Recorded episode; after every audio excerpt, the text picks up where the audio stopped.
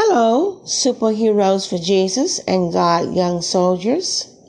Jesus said, Let the children come to me, and forbid them not, for such is the kingdom of heaven.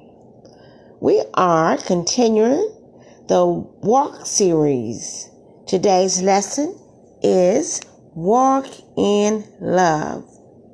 Walking in love requires sharing the gospel of Jesus Christ to others and helping those who stray away from what is right to see the truth. Walk in love. Let's pray. Lord, teach us what it means to walk in love and give us desire and strength to act on our love for you and others. Amen.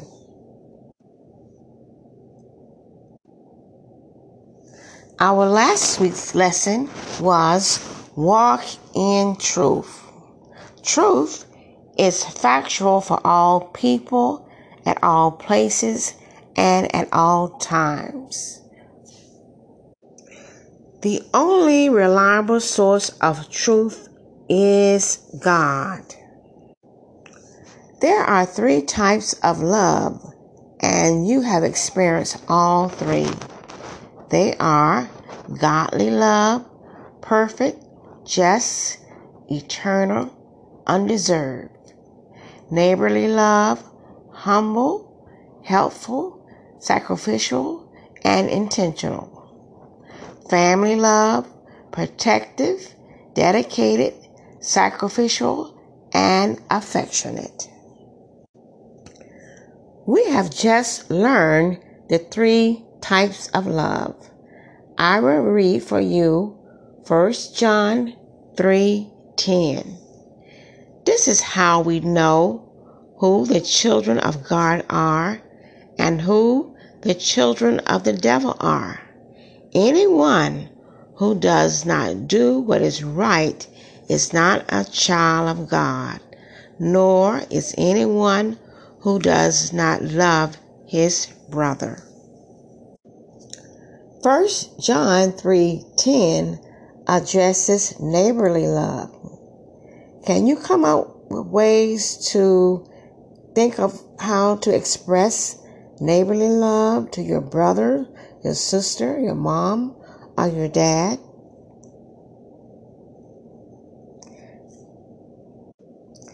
Neighborly love may be expressed by letting a friend go first in line, helping your mom clean or your dad do something special around the house, helping your grandma with her groceries. There are many ways that you can express neighborly love. Neighborly and family love goes together.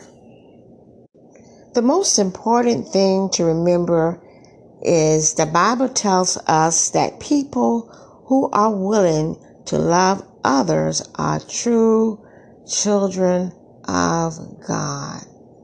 Walking in love means we will seek and be aware of opportunities to love others. Who are we supposed to love first? I will read Luke 10 27. He answered, Love the Lord your God with all your heart and with all your soul and with all your strength and with all your mind and love your neighbors as yourself. We are to love God first more than anything else. And we are to love God with all our heart, soul, strength, and mind. Who are we supposed to love next? We are to love others. This verse doesn't tell us to love ourselves. So walking in love requires denying being selfish. We are always required to walk in love. We are not to cling to ourselves, but we are to do what is right by others. The world tells us that to be accepted by others, we are to sin with others if we want to be loving or we want to be popular. But the Bible tells us we love someone when we find an appropriate way to help them out of their sins. So don't be a follower of those who are doing wrong just to say that you are friends with them. If they are stealing, then you know that is wrong. If they're not behaving in classroom behaviors the right way, you know that is wrong. We are to follow God and not cling to doing wrong. God, young soldiers and superheroes for Jesus, God sees, remembers, and reward us when we walk in love.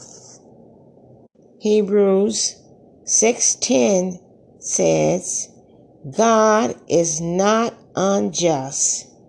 He will not forget your work and the love you have shown him as you have helped his people and continue to help them. We should never pretend to love others simply to be noticed or to gain reward. God knows our motives when we act in love toward others. So we need to make sure our goal is to please God and not to get attention or praise.